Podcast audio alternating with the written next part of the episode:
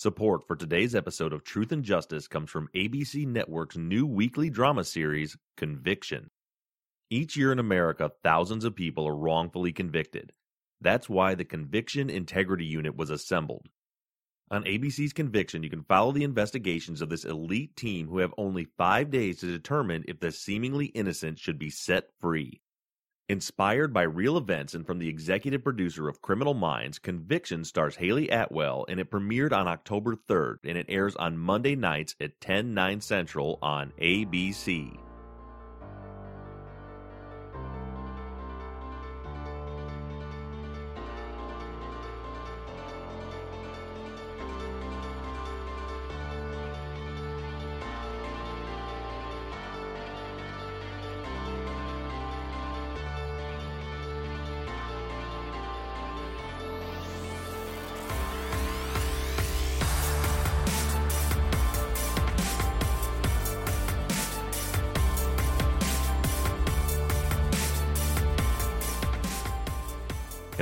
Welcome back to Truth and Justice.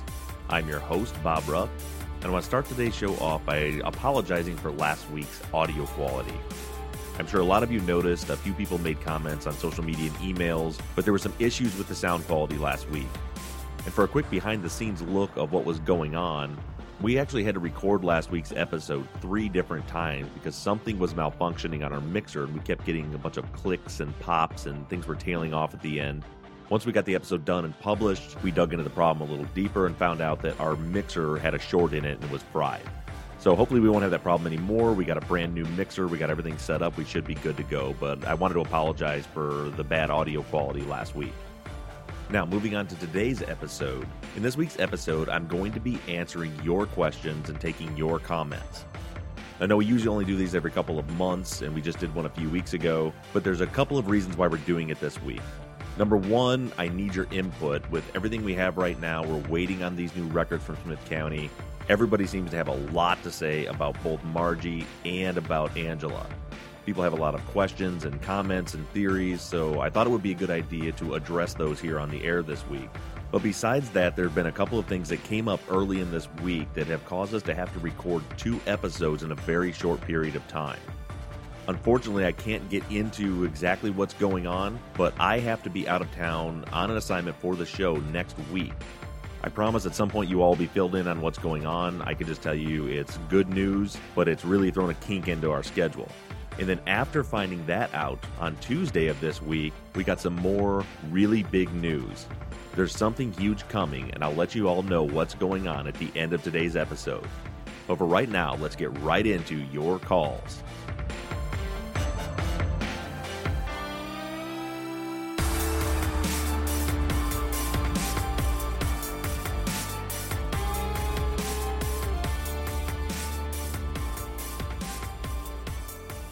I've got Jennifer from New York on the line. How you doing, Jennifer? Good, Bob. How are you? Really good. Uh, what do you have for us today? I uh, just was wondering if you could tell me if you know if Angela is left-handed and approximately how tall. I do not know if she's left or right-handed. As far as how tall she is, I'm not sure. She she's kind of a heavy-set woman now, okay. but I don't really know what what she looked like back then. But uh, we're going to be further investigating whether she's right or left-handed for sure. Yeah, that would be interesting to know. Well, thank you very much. I appreciate it. No problem. Thanks for calling, Jennifer. All right. Bye bye. Bye. All right, I am on the line with Thomas from New Orleans. How you doing today, Thomas? Pretty good. Yeah, how are you doing? Doing really well. So Mike tells me you have a question about my uh, encounter with Angela. Yes. Um, now, if I have this correct, she said that um, the night after Margie called, that she looked outside, she saw someone was there, then she ran into her bedroom and locked the door. Right. Now, did she describe the person that she saw? She didn't to me. To be honest, I think the whole thing sounds kind of fishy, but uh, she had actually uh-huh. said the whole thing happened it, it, the way she described it, I took it as though it happened on the same night, which was the night before the murder. And she uh-huh. said that she got the call from Margie. She kind of jumped around. She said at one point she threatened her life, and at another point that Margie mm. told her that she was a stupid bitch because Leonard never stopped messing around with that other bitch. And then she told mm-hmm. the story about seeing the person down at the bottom of the hill, and she locked herself in a room, and then the next morning found out her dogs were poisoned. But really, the whole thing is just kind of baffling. Um, I, I filed mm-hmm. an open records request to find out if there was an incident report because she said she did call the police, but she didn't say anything about any of this at trial. In fact, at trial, she said that the night before that Leonard's truck was scratched at work and he got home late that night, that Wednesday night. So, you know, she had the memory of that happening, but never brought up the fact that supposedly the defendant in the trial's mother had called her and threatened her and all this stuff had happened that night before to me she never described what the person looked like and and to be honest i've been out to that property i just don't see that you know there's a barn there now but that was built in 2010 uh, at the time mm-hmm. and I, I talked to margie and talked to ed who had both been out to that property the backyard it's like out in the country it's just woods down a hill there's no lights back there you know there's a light mm-hmm. now on the side of the barn but i don't see number one, how she could see somebody down there, much less describe them. Just the whole thing just sounded fishy to me. But, you know, there were follow up questions I was going to ask as we went along. I wasn't expecting her to just cut off the conversation the way that she did. Mm-hmm. Because, yeah, well, I was wondering that uh, even if she could see someone from her apartment, does she even know what Margie looks like? Could she could she pick her out of a lineup? Yeah, I don't know because Margie, every time I brought Angela up to Margie, she was always confused and are you talking about this girl no are you talking about you know this woman no not her doesn't know angela because you got to remember angela was quite a bit younger than all of them angela was only like 22 years old at the time where leonard mm-hmm. was i think 37 and margie and elnora were both in their 40s at the time yeah i was just thinking that even if you know this supposed call from margie happened I mean, does that even mean? Does that necessarily mean there's a connection connection between that phone call and her dog getting poisoned? Yeah, I, I, just, I just don't know. Yeah, the whole thing sounds sounds fishy to me. Unfortunately, I don't have any more answers about as far as what exactly went down. I'm hoping that I can find out number one if there was a police report, and then what the police report says. Hopefully, we'll find that out soon. Right. All right. Well, Thomas. Well, hey, thanks for calling. I appreciate the question, and hopefully, we'll talk to you again next time. Okay. Thank you. Keep up the good work. All right, we'll do. Thanks, Thomas. Okay. Thank you very much. Bye.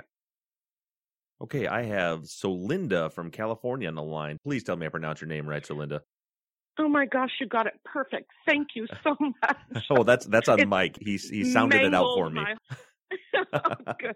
Yeah, it's it's pretty much a, a mangled name anytime. So, um, good morning and thank you so much. At least it's morning here in California. But I'm fascinated by this particular case, and the one point that eludes me is was the child of Angela and Leonard born at the time that this murder occurred? Or do we know that? Or have I missed it? well, no, it's it's actually a really good question because it's kind of baffling. Yes, the child was born. The child was born in 1992. So they did have a 1-year-old at the time of the murder. The confusing part is where was the one year old when all of this was happening? Because Angela didn't say in her talking to me and telling me the story about Margie the night before and all that. And you notice she says she locked herself in the bedroom, doesn't say anything yeah. about a child. And then when I interviewed mm-hmm. Leonard, Leonard says he doesn't remember the baby ever being there. So I, am a little confused by it too. And I kind of got, you know, cut off from both of them before I was able to ask some follow ups about that. But they did have a one year old child at that time. And I'm wondering if the child was staying a family member or something. I just don't know if the baby was at the house with them. This was just blowing my mind from many different aspects because the, the child could not have been there in my mind because when you have Angela talking about how she overslept, what one year old sleeps in past seven and why was she not concerned with and then i had to get the baby ready and then i had to take him to daycare and i still had to get to work or anything like that. And those are the kind of things that i'm thinking in my mind or even when she supposedly said that she had gone in the middle of the night over to look at elnora's trailer.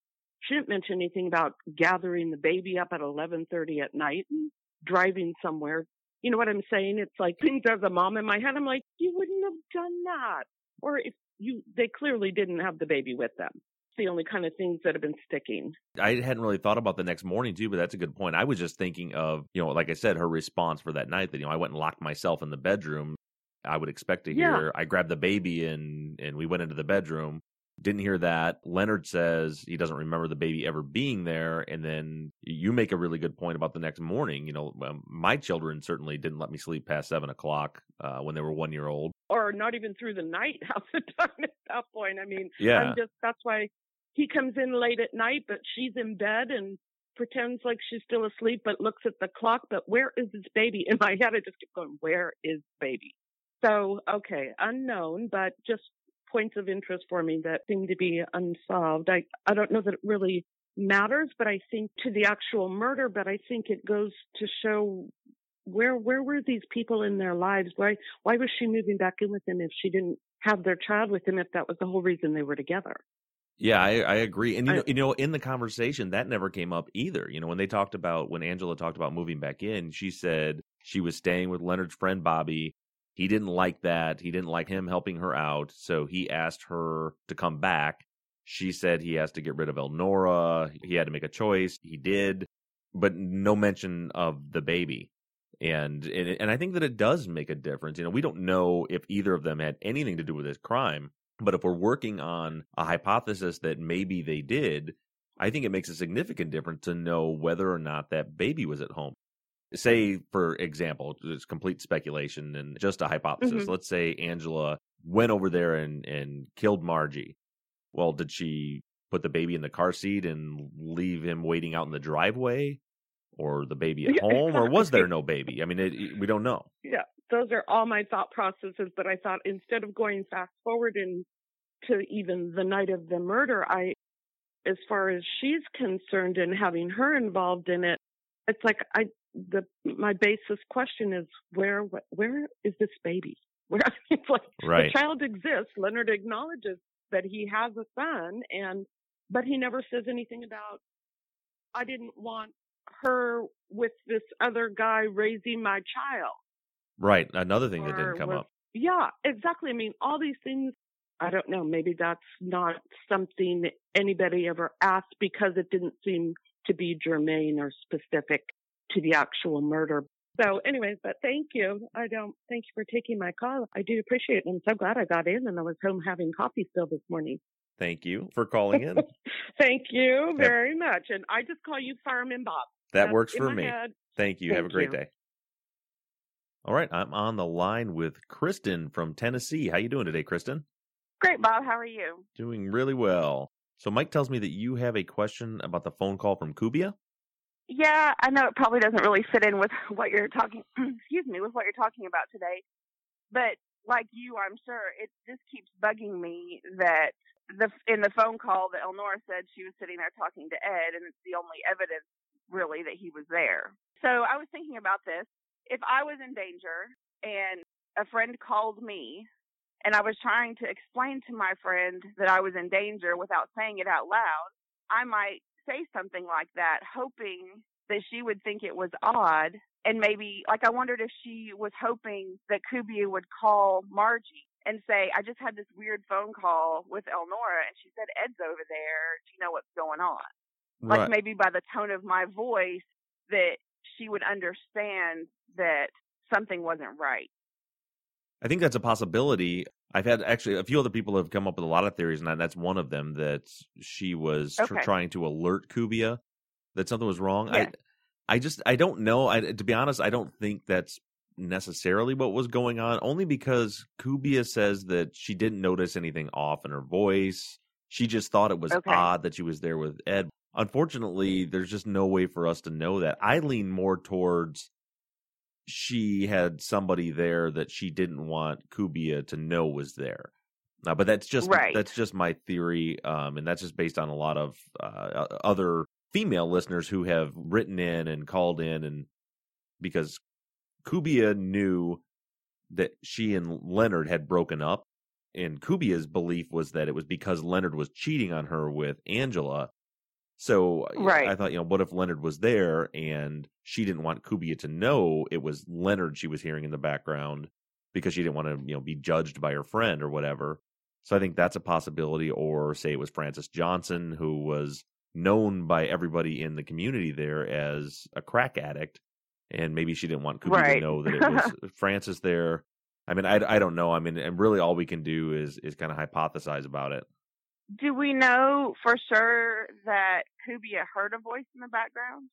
We don't. Like, did she have to say it was a male that was there with her? Because if it was me and I wasn't saying that I was scared, I would say I was talking to Margie. Yeah. You know what I'm saying? Why pick Edward? Yeah, and I and I don't even know if Kubia heard something. The whole conversation is just weird. But you know, you have to remember as far as Kubia's memory of the phone call, it was a completely innocuous conversation. It was a normal routine right. for her to call her in the evenings and she calls her and just says, "Hey, what are you doing?" Elnora says, "Oh, I'm just sitting here talking to Edward Lewis, you know, Mrs. Dew's grandson." Okay, well, I'll talk to you later. So I don't know if she remembered what she heard when I talked to her a couple of months ago. She didn't really remember. She remembered Elnora telling her that she was sitting there talking to Edward, and she remembered thinking that that was odd because that just seemed like a strange right. thing for her to be talking to Edward. Well, and I also wondered because of that too and she she said it was it was strange and in the transcript when she testified she also said the prosecutor asked if she ever called back and she said no and he said was that unusual and she said yes and i thought did anyone ever ask her if she tried to call back you know if i was if my friend didn't call back i would try to call her back and if i didn't get her i might become concerned and then maybe i would call margie because she's right there and say hey is elnora okay i can't get a hold of her that whole phone call seems strange, really strange to me. Yeah, I, I, think that when you when you look at the big picture of it, as far as Kubia is concerned, it seems about normal. I remember this is this is late at night. We're talking, you know, I think it was 9 10 o'clock at night. Uh, right. She says she's talking to Edward. She'll call her back. Kubia says she just you know went to bed and the phone never rang again. She never got another phone call. And then the next morning, they both worked at the same place in different buildings and Kubia just thought she thought it was weird she didn't call back last night and thought it was weird that she was talking to Ed. So she called her work and or over to her office, and that's when she found out that she wasn't there. Then she tried to call her house and got no answer. Then she called Johnny, who was right next door, to tell her, "Hey, I talked to her last night. Said she was going to call back. She didn't, and I right. she's not at work today. She's not answering her phone. Do you know where she is?" And then as that ties in with Johnny, Johnny says that she was sleeping because she worked nights and uh, Kubia had left voicemails for her. And it wasn't until later in the evening when she woke up that she heard the voicemails and then started looking for Elnora. So it kind of to me, to me, it all tracks from Kubia's standpoint and Johnny's standpoint. It tracks like normal. I mean, you may be wondering why she didn't call back, but I don't, I don't think it would keep somebody up at night. I think they're tired, they just go to bed. But you know, she gets up the next morning and then she starts to think, well, that was odd. Why didn't she call back? Right. In hindsight, that's odd. Yeah, I understand that. And if if it's okay, I have one comment about Angela. Sure. Is that okay? Just thinking about the you know the victimology, I was been thinking about what Laura Richards might come up with as far as a profile, and unless Angela worked in conjunction with Leonard to kill Elnora, it's hard for me to imagine that Angela was the sole killer because I don't think Angela would have placed that pillow under Elnora's head. Yeah, I, I would agree with that. I and I mean, there's a lot of things. I don't think that Elnora would have been nude. I don't think there would have been semen on the stain. Right. I don't think the toilet seat would have been left up. Right. Well, I mean, obviously a man had been there, so either a man was still present or a man had just left. If you know a female is the killer. Yeah, I, I think if we're looking at a possible theory, where Angela was involved. In my mind, it almost would have to be two people there, a man and her, in, in, order for that to happen. I'm not saying that is what happened, but I think if Angela were involved, I think that there would be two people involved. Right. And I think the the right and left hand thing, I feel like that's throwing me off because I, I'm not sure that maybe that's not quite as important as I thought it was. Yeah, I, and we don't know. You know, that's one thing that Jim Clemente said right from the beginning when I did the initial crime scene analysis and profile. Jim said that yeah, the cut clearly looks like she was cut with the left hand from behind, but you can't Yeah. necessarily say that means the person is left-handed. It just depends on the situation. They could have they were right-handed, grabbed her with their right arm and were restraining her with their strong hand and then cut her throat with their left. Somebody could be ambidextrous or somebody could be strong enough in either hand to do it either way. It, it doesn't necessarily mean the killer was absolutely left-handed. It just means that the killer used their left hand to make the cut. Yeah, I just I think I see a lot of comments and questions on social media about asking about everybody's dominant hand, and I think that if that's the only thing we're looking at, that that may lead us in the wrong direction. Yeah, because it- I'm not I'm not sure that that's as important as we think it might be. yeah, and you have to take everything in as a whole. It's just like right. a profile may say you're looking for this type of person, but even profilers, you know, Jim and Laura themselves say this they're just looking at most probable scenarios. So that doesn't mean that it was absolutely somebody that fits that profile. That's just based on their experience they believe is the most likely candidate for a suspect. So it, it's just another tool in the toolbox. And when you find the right person, everything should fit every piece of evidence fits this one person. You can't have something that throws you, you know, that, completely throws your theory out and just ignore it. Everything has to fit. Unless you're the Smith County DA, Right, unless you're the Smith County DA, and then uh, they'll make it fit. then you only need one piece of evidence. Exactly. All right, Kristen. Well, hey, thanks for calling in. There's some great questions, and hopefully generate some thought with everybody listening. I appreciate it. uh, thank you. Have a great day. You too. Bye. Uh-huh. Bye bye. All right, I've got Liz from Kentucky on the line. How you doing today, Liz? I'm doing great. How are you, Bob? Doing really, really well. All right, so Mike says you have some questions about victimology. Yeah, my question for you is when you started this whole um, investigation, you kind of did a rundown of Elnora and all the things that you knew about her in terms of what might make her a high risk in certain areas of her life or low risk based on her, her as a victim. And so I wondered if, I know that you're going to have Laura Richards go into more detail in terms of a, a more of an unbiased thing since she doesn't know about the case as much. But have you thought about going back and re-looking at that in terms of now knowing that she had possible involvement with individuals involved with drugs, um, also that she had multiple different relationships, it seems like, that might have overlapped somewhat, and how that might have increased her risk? Yeah, definitely. What I sent to Laura, the way she works a profile is I sent her a background on Elnora as far as what was going on in her life prior to the murder. And so that way Laura can develop victimology from there. And I told her that Margie had told me about this whole drug cartel thing. And, you know, I gave her the background of no one seems to know why she moved from Dallas to Tyler. And it has always seemed really odd to me. And I've always thought, what are they hiding? Why isn't, why won't anyone tell me why she moved there? I just find it very, very hard to believe that she would pack up and move with, in with her cousin, that they were so close and is staying on her property in her trailer. And Johnny never asked, why are you leaving Dallas with no job and no money and all these things? But I don't have any proof of that yet. And that's one of the things that I'm working on right now is trying to figure out if that statement from Margie is legitimate. If it is, it most definitely changes our victimology because outside of that, if we're, if we're not considering that, Elnora is extremely low risk. I mean, she lives out by herself. She's got family and friends right close by. She goes to church. She goes to work, has just a few relationships with people. She hadn't lived there that long. The only real risk factor is the relationship status. And that's one thing that we look at.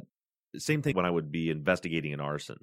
When you're trying to determine cause, it's not called victimology, but one of the things we're looking for is what has changed recently? You know, what changed in your routine? For example, I had a fire uh, that was just baffling. Turned out it's a long story, but it turned out to be spontaneous combustion of some oily rags that caused a fire, which is a freak occurrence for the fire service to be to have a fire start that way. It's not something that happens every day, but the way we figured it out was by having the victim, the people who own the property, retrace their steps and look for what did you do different that day. And in this particular case, every night she would take the rags from the kitchen, wash them, dry them, put them on the top of the stairs for the person that came in the morning to fold and put away. that particular night. They had to leave early. She pulled them out of the dryer before the cycle was over. So they were still damp and they were still hot. They hadn't gone through the cool down. So it was that thing that changed that triggered the fire. And and it's the same type of thing when we're looking at a case like this as victimology. So Elnora lived in that trailer in Tyler for several months and had no problems whatsoever. She was dating Leonard. We don't know what was going on with Francis Johnson or Lionel Williams. But eh, all of a sudden, two weeks before the murder occurs, her and Leonard break up because right. Leonard and Angela get back together. Angela moves back in. They're supposedly broke up, but she's still calling his house, and then he's still coming over on that Thursday night when he's supposed to be with Angela. That creates an obvious risk factor there, and it's a change in behavior. So all signs would point to this is a good indication that this may have something to do with this murder. But then when Margie told me about this drug cartel thing, that throws a monkey wrench in the whole thing because it does change those risk factors. It changes the victimology. They were looking for her or finally found her in Tyler or something to that effect, you know? Yeah, exactly. And unfortunately, we don't have any real way yet, to this point anyway, to confirm if that's the case. If we knew that for a fact, that opens up a whole other line of investigation. But right now, we just have one person who, to be honest, is suffering from Alzheimer's and has memory issues and is clearly always trying to tell me whatever she can tell me to try and help her son. So I kind of have to take mm-hmm, a lot of what mm-hmm. she tells me with a grain of salt. So that's where I think Laura's profile will help. So she'll have that victimology and she'll know here's a possible risk factor, but we're not sure. And we'll see how that fits with the actual crime scene, the profile of the crime scene. You know, if, if she comes up with this was absolutely looks to me like it was someone with a close, personal, intimate relationship with her, well then that that other risk factor probably doesn't play in too much. But you know, if she tells us this looks like someone who's just angry at her and doesn't have any kind of personal connection to her. Well, now all of a sudden right. that piece of, of the victimology is going to play a big role, I think. Yeah, and and I totally get what you're saying in terms of like it's kind of speculative at this point. Could there be some other factors that we don't know about? You know, the 20 years where you know, before this all happened, and anything prior to this that could give us any information about it. Yeah, and I would love to know. This has just been a weird case because I can't seem to track down her kids. She had two adult children at the time. I, I've searched high and low. I found phone numbers that I thought were theirs that turned out not to be theirs, email addresses that turned out not to be theirs. I've talked to Johnny and Kubia and Leon, who is Johnny's brother, her other cousin, and no one seems to be able to tell me anything other than Leon told me that prior to moving to Tyler, she was living with him because prior to that, she was living in a house that was owned by the church. She took care of it while the missionaries were out, but when the missionaries came back, she had to get out, and so she was living with Leon. But I know she's got two kids. I know she was divorced, and that's all I know. And nobody's talking, and she's just a big mystery. And I can't mm. figure out her kids either because the Smith County DA tells me that they contacted her family, and her family said they don't want them to release the crime scene photos to me. So they're claiming they have contact information from them. And they made a big deal to me saying that her family was adamant, they were pissed off because I was doing what I was doing. And it just seems to me like if that was the case, if they were contacted by the DA's office, they know this podcast is happening. My contact information is all over the place. It's it's easy to get a hold of me. I would have expected if that was the case for me to get an email from them or something saying, "Hey, knock it off. We don't appreciate what you're doing." But I have heard nothing from them, and I have not. And I and I've said on the podcast many times that I'm trying to track them down. I had Johnny trying to track down phone numbers for me, and I just I can't get a hold of them. But so yeah, we have this big mystery in her previous life prior to moving to Tyler. Yeah, and I mean similar to Real Crime Profile. I mean their mission is really to talk about victims and really right. make sure that justice is done done for them. And so I would hope that her kids would they thought that there was somebody out there that really had committed this crime against their mother, they would want that done. But yeah, so well, great work, Bob. That that was all I kind of had, just some thoughts about that victimology and going back and looking at that. But it's it, like you said, it's hard when you don't know a whole chunk of her life and and those that information. Well, thank you so much for calling, Liz. Great conversation. Thanks. Bye. Bye. All right, this is gonna be our last call of the day. I have Dustin from Virginia on the line. How you doing today, Dustin? I'm doing all right. What about yourself? Doing really well. What's up, Dustin? All right. So, I've been listening to a large amount of the uh, social reform podcast. So, in the undisclosed, there is the idea that possibly there's been pushback from the local uh, police department against some possible uh, interviewees. And I was curious in this case, it doesn't seem like you've had much pushback from the Smith County office as of anything but the bureaucratic side. Is there any chance that you think that the Smith County DA office actually wound up contacting Angela Walker after your first interview? That would uh, make make for an incredible story, but to be honest with you, I don't think so. I mean, I think that the Smith County DA's office clearly is not a fan of me, and they're they're doing what they can do to trip me up uh, right now. But I don't think Matt Bingham is that bad of a guy that he would be going out of his way to because because think of the risk first of all he would be taking if he calls somebody and tries to dissuade them from talking to me or to Allison or anybody, he doesn't know how that person's going to react. They might tell him to shove it up his ass and and go public with the fact that he's doing it. It's it's a big risk and and it, to be honest, as much as as Bingham has done a lot of things that are pissing me off right now, I think a lot of it is just more bolstering and just trying to you know doesn't like me and he's trying to be a pain in the ass. I I don't think that he is that corrupt that he would go that far with it. And I think that that the more likely scenario with Angela shutting down is I think that there's a chance that she called Leonard that night uh, and I say that because when I first contacted her and I told her I'm doing a story on this case, her immediate reaction is, What are you talking about? That was years and years and years ago. Why are you talking about that now? It seemed to me that she was shocked that I was calling her. She was shocked I was talking about the case. She hadn't thought about it in a long time or was just surprised to be hearing about it. Uh, so I, I, definitely don't think she had been prompted prior to that by the DA's office, and it would just be a hell of a coincidence if they happened to call her, you know, that night. That conversation ended at eleven o'clock at night, and then it was nine o'clock the next morning when I messaged uh, her back. So she couldn't have called the DA's office during that time. And again, I just think that that's a little bit too, even for me, that's a little too tinfoil hatty. but she did ask me towards the end of the conversation. She asked me, "Have you talked to Leonard?" And I told her, yes, I talked to him like because at the time the conversation was going, she was giving me all this information about why Margie did it, and so I was kind of playing along with her and being like, yeah, I think she's a good suspect. Like just trying to make her comfortable and get her to tell me more. Uh, and then she said, did you talk to Leonard? And I said, yeah, I talked to him last week actually, and he told me actually the same thing. He said that you know he thinks that it's Margie, and that that was you know shortly thereafter was when we ended the conversation and then the next morning she was just like on lockdown. It was almost like when uh when somebody's told just plead the fifth, don't say anything. Because no matter what I said, I just kept getting the same response. It's in the report, it's in the report, it's in the report. The thing that makes the most sense to me, and I could be wrong, is that I think she probably called Leonard that night and said, Hey, this guy contacted me and Leonard told her to shut down. Right.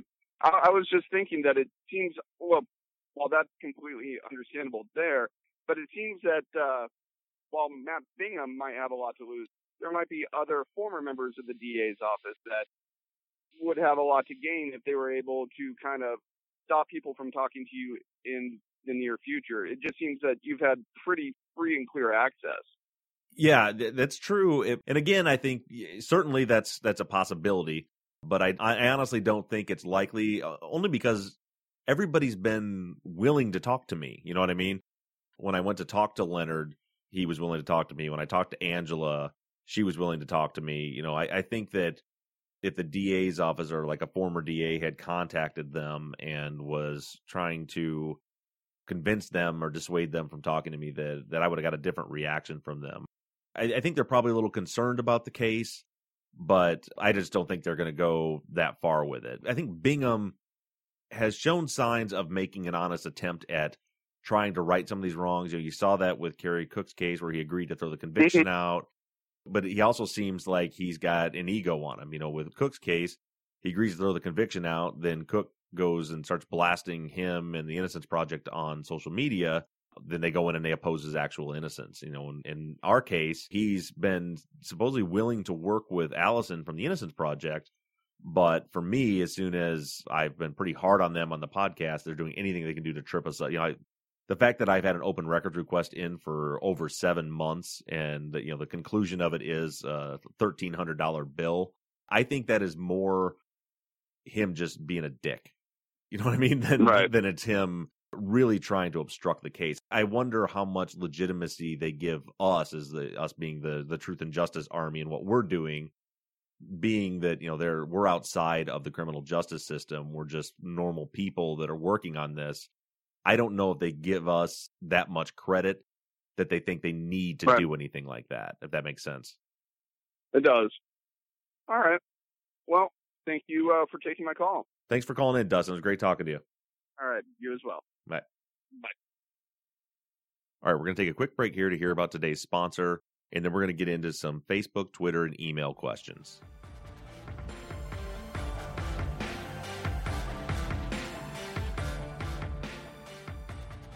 Okay, for the second segment of today's show, Mike is going to read me some questions from email and Twitter and Facebook. So let's go ahead and get started with that. Okay, Chief, this one's from Nicole on Twitter. She says, Would it be possible to look for the knife on the property? I assume that Nicole is talking about the knife that Margie talked about when we were having the interview with her. Right. So that is one thing that I've considered is on my next trip to Texas to hook up with Margie and maybe go with a metal detector and everything else. But Margie has told me in previous conversations that this was a huge piece of property. Like literally a back 40 acres and there was a pond and there was a stream running through it. And she has no idea where Francis actually dumped those ashes. She just said that when she woke up the next day and she went outside, the ashes were gone. He had loaded them up in the truck and taken them away. Sure. So we have no idea where they could be, but it may be worth checking out. Maybe next time we'll go by, we'll rent a metal detector and go exploring. Okay, cool. So um, the next question we have here comes from an email from Gemma Ridgway in the UK. She asks, Do you think Angela Walker could be the killer that Leonard knows was there? Could he have arrived at Elnora's as planned that night to find Angela there? This would support your previous theory about there being two people in the trailer with Elnora the night she was killed. Leonard would also be telling you the truth that he didn't kill her, but would still need to lie about certain things to protect himself. Thanks for that question, Gemma. It is a good question. It does require us, though, to really speculate and theorize about what's happening here because there's no way that we can know this for sure. But could that be the case? I think it certainly could. I think that it would actually help explain some of the issues that we had in the crime scene. The strange things like the phone from the kitchen being in the bedroom and her being nude. I think that Angela walking in on Leonard and Elnora together is a plausible scenario for what we have in the crime scene. That doesn't necessarily mean that's what happened, but to answer your question, yes, I think that is absolutely a plausible theory for what we know at this point. Oh, and that would give Leonard a reason to have to lie to you even though he didn't kill her. Well, exactly, because that's what we're trying to figure out here is why, if Leonard didn't kill her, wouldn't he turn in the person who did if he knew about it, and vice versa with Angela? Right. And that makes a lot of sense if it was indeed Angela walking in on Leonard and there was a struggle between all three of them. They might have both just been like, we need to cover this up and get out of here. And it's also a good scenario for both people involved to be protecting each other. Yeah. No one wants to give the other one up because in doing so, they're going to incriminate themselves at this point. Right. Okay, and our next question is a perfect follow up to that one. It's an email from Dana in Texas. She says, If Angela and Leonard were in it together or covering up for each other, why would Angela have said at trial that Leonard got home at 12:45 when he claimed to be home earlier? And why would she say he left early in the morning? Okay, that is a good follow up to this, and that's part of the reason why I'm so hesitant to be pointing any fingers at Leonard and or Angela. Because yes, there's a lot of evidence that seems to fit with them, circumstantial evidence, but at the same time, there's a lot of things that are kind of exculpatory for them. Mm-hmm. You know, we know about Leonard's interview and him possibly, seemingly not knowing the cause of death. Yeah. And then there's the fact that, just like Dana says, if Leonard and Angela were in this together and they're kind of protecting each other, Angela kind of throws Leonard under the bus at trial. Mm-hmm. She does very clearly contradict his alibi. He says he's home at 1210. She says 1245. And that same statement came in to the police right after the crime. Yeah. So if there was ever a time when it was like, we need to get our story straight, that sure as hell isn't the time if they're in this together to start mixing things up. So that's one of the things that leads me to believe that maybe they're not involved. At the same time, we don't know the level of intelligence of either one of these two people either. I mean, Leonard seemed like he was a pretty sharp guy, Right. but I don't know Angela. You know, I only had Facebook messages with her. I've never heard her voice. I've never spoken with her. hmm So she could just be confused or just not be very good at this. Right. We just don't know. So, Dana, this is a great question, but unfortunately, at this point, that's one of the baffling things about this case is we just find all these different roadblocks, and this is one of them. We don't know the answers to a lot of these questions yet. Okay, now we've got a question about the crime scene from Jess Goldberg. It's an email. I know the footprint found on Elnora's bedroom pillow on the floor isn't the greatest picture or imprint, but could this be used as evidence? Is there any way to determine shoe tread or shoe size from the print on the pillow? Could the similar information be ascertained from the smudges in the kitchen? This might better be able to help us narrow down the size of the killer. Okay, this question again, and I know this is starting to sound like a broken record with this case, but we don't know these things and we should. And that's the most frustrating part for me. We should be able to take that pillow and check the size of a shoe or the print on a shoe, but we can't because they didn't use any scales when they took the crime scene photos. Mm-hmm. They didn't document the size of it.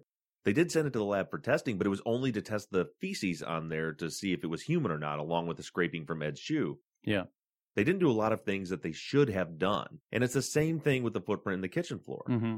We have no idea exactly how big that footprint is. It's really difficult. I had a lot of listeners try to filter that out so we can make a clear imprint out of that footprint. But given the background color so similar to the actual smudge, it's hard to make anything out. We really didn't get anywhere with it. Right. I mean, I can tell you from looking at it from all of the filtered photos that it definitely didn't come from Ed's shoe. Oh, it didn't match Ed's shoe at all? No, it's one of those things where we can't look at it and say exactly what the tread looks like, Mm-hmm. but we can try to make it fit with the tread that we have on the known footprint, which is his shoe, and there's just no way to make it fit in there. Sure. But what wasn't done and should have been done or could have been done is to try to pull that print off. And there's a lot of ways you can do that. You could spritz it with water and put paper over it or some sort of device to get a transfer and get just the feces print onto the paper Mm-hmm. and have something to compare it against. They didn't do that. They didn't measure it. They didn't do anything with it. And it's the same thing with that print on that pillowcase. A lot of people have looked at it and told me, oh, they think it looks like this or think it looks like that. Right. But the thing is that that pillowcase was crinkled up, so the footprint is broken. So you would have to kind of fold it back together and almost piece it together like a puzzle. Yeah. Which could have been done. And if they had done that, then they could get a clear, I mean, that was a clear footprint. You Mhm. could get a clear design of what the shoe print looked like. And again, that's one of the really frustrating parts. And, and I would assume they probably did try that and it didn't match Ed's shoe. I mean, they had nothing on Ed. They were trying to find anything they could to pin him to that crime scene. And they had a footprint and they had his shoe. I find it really hard to believe they didn't at least attempt to see if it matched his shoe. Unfortunately, they didn't document it or write it down anywhere as far as I've seen. Hopefully, maybe some of that's in those files that we're going to be hopefully getting here later this week or next week. Yeah. But yes, I guess the answer to your question, Jess, is we could have gotten that information from the smudge in the kitchen and the smudge on that pillowcase. Unfortunately, based on what was used at trial, as far as we know, they didn't make any attempt to do so. All right. This next one's another email. It's from Mary. And Mary says Hi, Bob. Page 48 of the forensic testing report mentions a red polished chip found from Elnora's buttocks. If I'm reading that correctly, more evidence of scratches from a female? And then in parentheses, she put Angela. Well, I don't know if this necessarily is more evidence of scratches from a female, but what Mary is referring to here is Angela's mention of the fingernail scratches on Elnora's body. Right. From your Facebook exchange. Exactly. And that could be the case, but what we're missing here is the fact that Angela shouldn't know anything about that fingernail scratch. Mm-hmm. Remember, Angela didn't really have much involvement with the investigation at all. Right. And she was sequestered outside of the room during the whole trial. So she didn't hear any of that. The only thing Angela knows about the trial is when she was in there testifying. And presumably, after her and Leonard spoke, maybe she knows about when Leonard was testifying. But Angela had moved away at this point. She didn't even live in Tyler. Mm-hmm. And the police certainly weren't sharing information with her about fingernail clippings that were found on the body, at least as far as I'm aware of. Sure. Now, we may find out differently when we get those documents and we find out how the actual interview went with Angela, but I would assume that they wouldn't have told her some of these minor little details unless they were trying to scare her. Like, we know it was a female because of this, but I didn't get the impression whatsoever that she was ever a suspect. I mean, hell, Leonard wasn't even really ever a suspect. Right. They questioned him once. They never checked him for scratches, never checked him for bruises, never looked at his shoes, never checked his clothes for blood, none of that.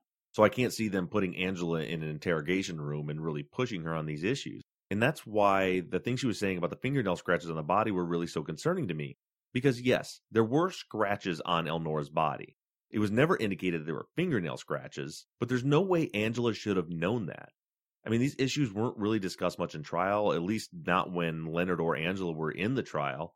It's not information the police should have been sharing with them. They really should have had no idea that there were even scratches on her body, much less fingernail scratches, and certainly not a chip of fingernail polish that was found on her buttocks. So, this is, as we discussed earlier, there's some things that make them look very guilty and some things that make them look more innocent. And this is in the guilty category for sure. Yeah. I mean, there's no way that Angela should have known about those scratches or that fingernail chip. So to me, that tells me she does know that there were fingernail scratches on Elnora's body, which could mean because she's the one that put them there. And maybe that's why she's trying to point the finger at Margie, another woman, and trying to create this whole love triangle between her and Leonard and Margie. Do you think Angela might have taken a look at your website and found information there? I don't think so because when I talked to her, she didn't know who I was was wondering why we're even talking about this old case. She was Mhm. clearly had no clue that we'd been working on the story when I, either that or again, she's an incredible liar, but she seemed to be completely caught off guard. I mean, this process started with me. I friend requested her because on Facebook, if you send a message and you're not friends, they won't even see it. It goes into some other folder. Right. And I try this often, and most of the time people are like, well, I don't know this guy, so I'm not accepting it. Well, she accepted my friend request. Mm-hmm. So clearly she didn't see, oh, this is that guy that's reinvestigating the murder I committed. Yeah, I'll be friends with him and let him see all of my personal details on my Facebook page. I don't think that happened at all. So I don't think that she was looking through the documents on my website. Now, if she called Leonard that night, maybe he could have directed her to it and she could have went on the website and looked. But the conversation about the fingernail scratches on Elnora's body happened the night before, before she knew anything about me or what I was doing. All I told her was that I was a journalist working on a story. That's it. Got it. So more on the Leonard and Angela angle. I've got a Facebook question from Holly. Okay. Holly writes, so Leonard's excuse for not going to Elnora's on Thursday was that he found out last minute that he had to work on Friday and didn't have work clothes. This shouldn't have made a difference because he also said that he showers at work and changes before leaving work. So wouldn't that mean that he has work clothes or a uniform in his locker at Tyler Pipe? Always made me think that this was just another lame lie or excuse. I've always wondered about the clothes thing myself. I mean, there's a number of reasons why I think this seems like a lame lie or excuse. I mean, to begin with, Leonard lives what nine miles away from Elnora, Yeah. and doesn't go to work till eleven thirty the next morning. Why couldn't he still go there, eat dinner, even if he didn't spend the night? At least check in with her, have dinner with her. He knows she's cooking him a meal. But he says he doesn't go there because of the clothes, but he could have just he could have even spent the night and then the next morning went home and got a change of clothes. So that's thing 1. Thing 2 is he says it's because he didn't have another pair of work clothes, but if you look closely at Angela Walker's testimony, they ask her what was Leonard wearing when he got home at 12:45 that night, and she says he was wearing his work clothes. She says a t-shirt and work pants. So that leads me to believe that he did have work clothes. Yeah. Maybe he had a different shirt that he didn't wear. But then I also wonder if he goes to work and then showers afterwards and puts on street clothes, do they have a uniform service where they just left their clothes there? And that's actually one of the leads that we're trying to track down right now is to figure out did Tyler Pipe have a uniform service, which would make the whole point about not having work clothes completely irrelevant. So there's a lot of things with Leonard's excuse or lie or whatever it was about not going to Old Elnora's because of the work clothes situation that just doesn't make any sense at all. I think uh, we can officially stamp that as hinky. Yeah, definitely. And lastly, we have an email here from Alex. Okay. Alex writes Just a thought during the latest episode. You said that at trial, Dobbs said, I think during a bench conference, that Angela had claimed to have seen Ed on the night of the murder, and he wanted to do a polygraph. Although your interpretation that Angela did indeed say this is probably right, another possibility is that Dobbs was lying here. I'm not sure why. Perhaps playing for time? Just a thought. Well, I've always thought that there were two possibilities as to what was actually going on with this bench conference. Either Angela was lying and Dobbs caught her in her lie or didn't believe her, or Dobbs was lying. And if Dobbs was lying, I think the purpose for that would have been to not allow Angela Walker to be called right after Leonard Mosley with testimony that was going to impeach him. Now, her testimony was going to come out eventually anyway, but remember, as a prosecutor, you're thinking a lot about the jury. The jury just heard Leonard Mosley say that he got home at 1210. But Dobbs would have known that Angela was going to get up there and say that he didn't get home until 1245 because that's what she said to the police. So as a prosecutor or a defense attorney or any attorney for that matter, you would certainly not want her to come in right after Leonard while it's still fresh in the jury's mind. So yes, it could possibly have been a stalling tactic on Dobbs' part, or it could have been that Angela's lying. Up until this point, we've had no way of knowing which of those two things it was. I think that since Angela has now cut me off, the only way that we're going to get any more information on this is to ask David Dobbs himself which is exactly what we're going to do when I interview David Dobbs next week on Truth and Justice.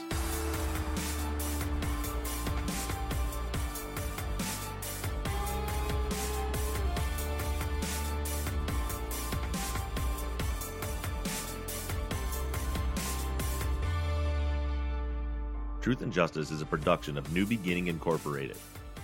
Our executive producer is Michael Bussing. I want to thank Tate Krupa for designing and creating our logo. I want to thank Sarah Mueller, Sarah Hoyt, and Desiree Dunn for transcribing all the episodes. Today's music selection was To the Top by Score Squad. I also want to thank today's sponsors for funding today's episode Stamps.com and ABC's Conviction. And as always, I want to thank all of you for all of your support and also putting up with a bumpy couple of weeks here. I know some of you really love these call in episodes, and some people just prefer normal content. But with the scheduling issues that we've had this week, and then finally getting in touch with David Dobbs and trying to schedule that interview, there was just too much going on to move on to a new topic this week. And everybody had a lot to say about both Margie and Angela. So hopefully you all enjoyed this listener call in episode. And keep your fingers crossed that all the scheduling works out and David Dobbs and I sit down and record that interview next week. I have spoken to him on the phone and exchanged several emails with him, and as of now, the plan is to record next week. Keep sending in your thoughts, theories, and ideas to theories at truthandjusticepod.com. As always, send in your new cases to cases at truthandjusticepod.com.